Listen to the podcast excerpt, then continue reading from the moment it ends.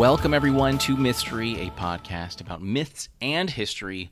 I am one of your hosts, Bryant, with my permanent guest, Cami. Hey there, Cami. Hey, Bryant, how are you? I'm awesome. Rocking in fall. It's it's right there, right there. It might be here by the time the podcast hits. You know. How are you though? What's been going on? I am great. I just got engaged, so oh, that's right. I'm super. I thought you were gonna be like, I just got a job. Woohoo! I'm working full time again.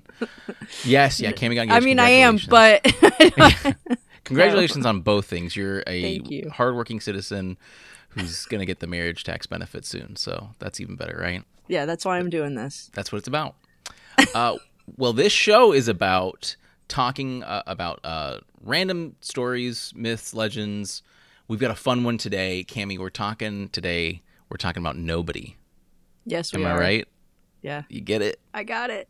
because we're talking about the Cyclops. And if you know, that's a corny joke from the Odyssey, because that's what they did back then in Greek times, ancient Greek times. They just made jokes like that. But this is a lot more interesting than I, I at first thought. There's more to it than just Homer's version. In fact, Homer's version really kind of um, changed my perception of the Cyclops, but there's a lot more to it than that. So, Cami's going to hit you with a story, and then we'll have a little discussion right after that. So, Cami, please regale us with your story.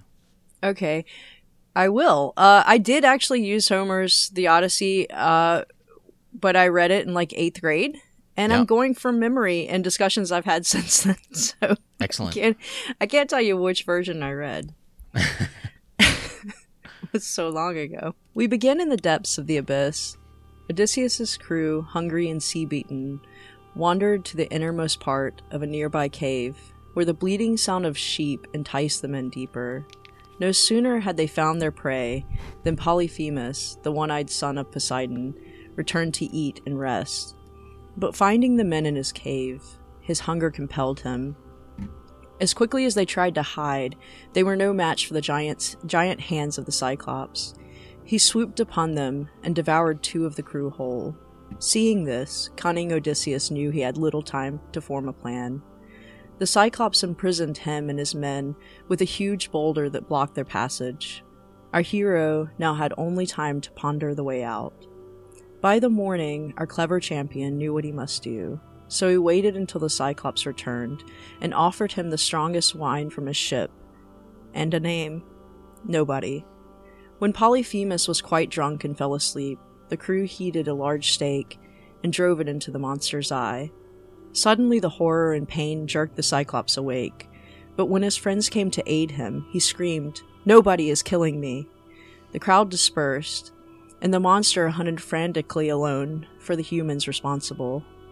But Odysseus, ever wise, hid himself and his men beneath the belly of the sheep in the cave, so that the next morning when the Cyclops petted them, as he let them out one by one to graze, he couldn't feel the bare skin of nobody and the other adventurers. Thus they escaped to their ship, but not without the wrath of Poseidon in the seas ahead.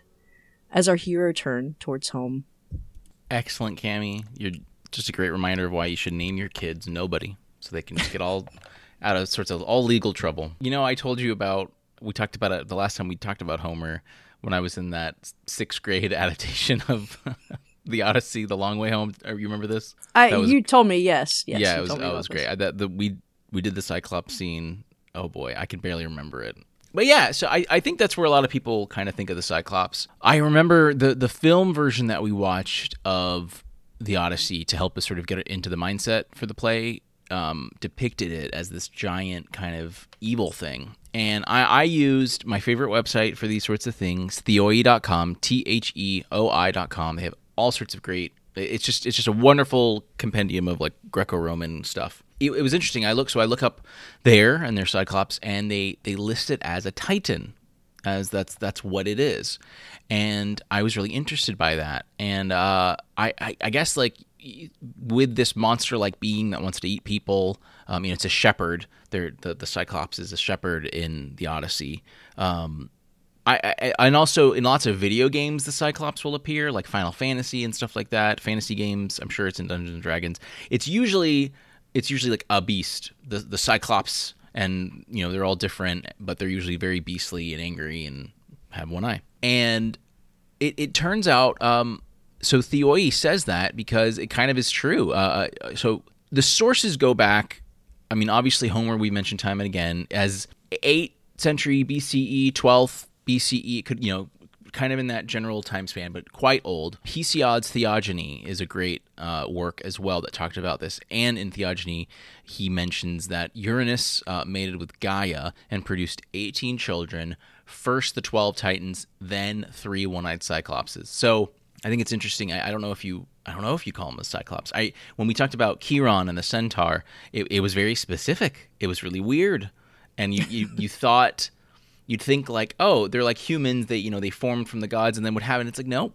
No, it's weird. It's really weird. So anyway, there's that's where the cy- cyclopes or yeah, Cyclopes, as it would be pronounced, I believe, uh, are, came from. Another thing, I mean, it's it's pretty uh, interesting. Cyclops basically means orb-eyed, like think circle, psi, uh, ops, optic. There you go. Boom, myth busted. And going through, it's pretty interesting. So in the old sources, other than Homer, Homer's one of the main ones that t- depicts them as these things that that don't care about Zeus, that uh, eat dudes uh, and complain when nobody hurts them. And what they really kind of were in the, the canon of, of mythology were um, forgers. They, they forged Zeus's lightning bolts. They were they were pretty much born um, a- after they were born. Um, or Uranus uh, locked them away in the earth, and they just they did that. Um, Apollo's son ended up getting killed by Zeus, and then Apollo ended up killing them. Although I don't, or one of the Cyclops, although I don't think he actually succeeded because the original three Cyclopses are immortal. It says, but they did go on to have uh, Cyclops babies, and those ones were not immortal apparently. So uh, but but the, that was the main job for the Cyclops was to, especially after the Titans, um, when when Uranus was out, Zeus was in.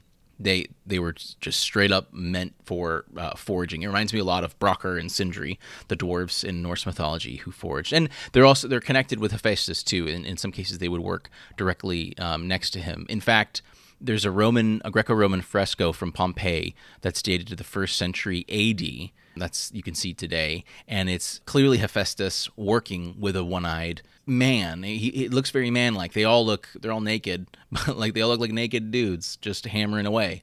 So it's interesting. I, I completely thought that the Cyclops were evil, big big monsters but it really doesn't seem like that. And and as we can see from a fresco from the first century A.D., this might have been a copy. Um, I didn't actually really see. It, it didn't say that though. But it doesn't seem like Homer's depiction of them stuck permanently. Not everyone thought that they were supposed to be depicted in that way, but it's just really interesting that they did. Um, fun thing too, their names are Arges, Brontes, and Steropes, which means vivid flash, thunder, and lightning bolt. Just oh, to wow. remind them what they're supposed to do every single damn day for Zeus, because he needs more lightning bolts to throw. But yeah, these guys, they were mentioned in everything going, uh, the oldest stuff that we have from Homer to Hesiod all the way up into uh, first century AD Latin poetry. I mean, these they were extremely important. What I didn't see though is a a I didn't see the Cyclops come up much um, through the medieval period and the Renaissance and things like that. I, I don't I, I didn't I'll admit I didn't like dive like super crazy deep, but so I'd, I'd be really interested if someone who's listening to this has a good example. Please let us know. Um, you know, uh, our Facebook group Mystery, or if you're watching this on YouTube, just comment please, because I, I just didn't see a lot of these things. Like I, I can think of the uh, Cupid and Athena. I, I, you can think of these Renaissance era at the very latest, um, sometimes 17th, 18th century as well, 19th you'll see these Greco-Roman things pop back up, you know, and they almost get a Christian uh, vibe thrown on top of them, and, and, very looking very angelic and such. But I, I didn't see this with the Cyclops, and that's I was kind of um, wondering if, if, why that was or or how that kind of came to be. But it's really cool. Um, some last little things: the Cyclops being known as forgemen uh, or craftsmen uh, are closely associated with Sicily because of its very famous volcanoes. The the volcanoes will spew ash and makes the soil super great for the food that they grow. And I just thought this interesting too because there's actually a gorgon on Sicily's flag. I figured they might have a big ugly one-eyed dude there instead. But um, so that it, it it looks like in a lot of ways the way we think of Hephaestus is what Cyclops was to a lot of the contemporaries of, of the times for the people that thought about these. So yeah, I really love that that that, that was the case for a lot of these. Um, Wikipedia has a nice little section at the bottom for the possible origins. One big thing is there are some of these animals that have really large nasal cavities that people that might if they like see a the mammoth skeletons or something. Exactly. You might think that that's for an eye socket instead. Um, there's also a condition called cyclopia, which is a rare birth defect. I'm quoting Wikipedia, um, which can result in the fetus having a single eye in the middle of the forehead. I thought this was interesting because the in in like Hesiod's work, the eye is specifically on the forehead, and like depictions is the forehead. You'd think it might just you know two eyes come together, but it's always the forehead. So maybe this is a case of euhemerism, where you know uh, a myth explains an event. We've talked about that before. So I'll continue on. Though the possibility has been raised, a link between this deformity and the myth of the one-eyed cyclop, cyclops in the case humans with a single eye in the middle, the nose remains above it rather than below, as in ancient Greek depictions. Oh, okay. Well, there it kind of answered it there. So I guess even though it's in your forehead, your nose is still kind of proportionate to where it would be. So that's pretty interesting how how they kind of figure that out. Another cool thing, which kind of goes into euhemerism, is um, there is a historian Walter Burkert. Um, he sees the possibility that the Hesiod's Cyclops um, explanation and depictions having connections to ancient smith guilds, which would totally make sense, especially if if there you know a guild was a very tightly knit group of people. They could have even used the Cyclops as you know that could have been their patron saint essentially, and I, I would totally understand that there being a close association over you know hundreds and hundreds and thousands of years of these myths. Remember, I mean, when we did our Gorgon episode, I'll, i always like to go back to this. We, Cami and I, discovered that the Gorgon goes back way, way, way, way, way back, way before Homer, and so the what you know the Cyclops would certainly um, be able to go that far back as well. So yeah, I could totally well, if see Homer's that. writing about it, then there's something. Exactly. Yeah, it was know, a myth to Homer. from. It was a legendary myth to Homer by the time it was written in that that period, which was the eighth century BCE at the latest. And so then, I mean, when we got into the Arabian Nights, which were after that, but you know, they had the story of the Cyclops as well.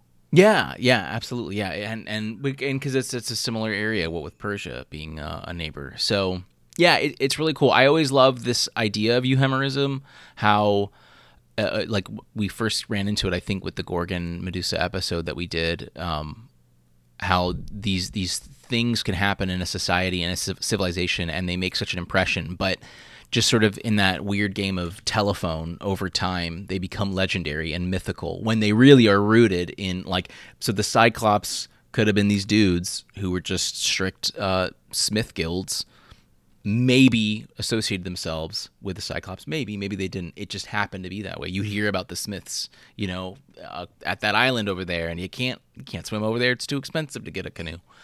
But yeah, I, I love it. So, but uh, of course, Homer's depiction is one of the more popular ones. But I, I hope you take away from this that it's that's not. Uh, it, it, other poets would there were there were other plays and dramas and comedies where the Cyclopses were depicted. Um, sometimes they were beasts, but but in many cases they were essentially gods. They were immortal beings born the same way that the Titans were born. So they were quite important, although they would just basically be working working from home for Zeus, making thunderbolts. But yeah, so uh, I hope everyone enjoyed this. Again, please, if you if you have any like interesting depictions of the Cyclops, post the fall of Rome. I mean, I'd be really interested to hear about that that that's really what I, I couldn't find that I'd, I'd most like to hear is is you know who what do they think about the Cyclops after like the first second third centuries uh, AD but uh, Cami thank you for your story it was excellent your middle school Latin teacher would be proud I believe right I think it was Uh, otherwise- an English teacher. I don't oh remember. really oh that makes sense I think it was Yeah. required. Yeah. That's good. That's good. Well, I think that's all I've got to add. You know, everyone, the show's been trucking along really well, and we could really use your support on YouTube. Uh, hit our link tree uh, below. We'll take you to all of our links. Rate, review, subscribe. Right? That's what they say. Yes. Cool. All right, everyone. Well, uh, I think that's all I've got. Cami, do you have anything you'd like to add? I'm good. Excellent. All right. Well, everyone, uh, we're coming up to October, our fun filled, spooky episodes, probably our favorite time. We've got some cool plans, so please stay tuned for that. So we will see you then. Oh. Nobody.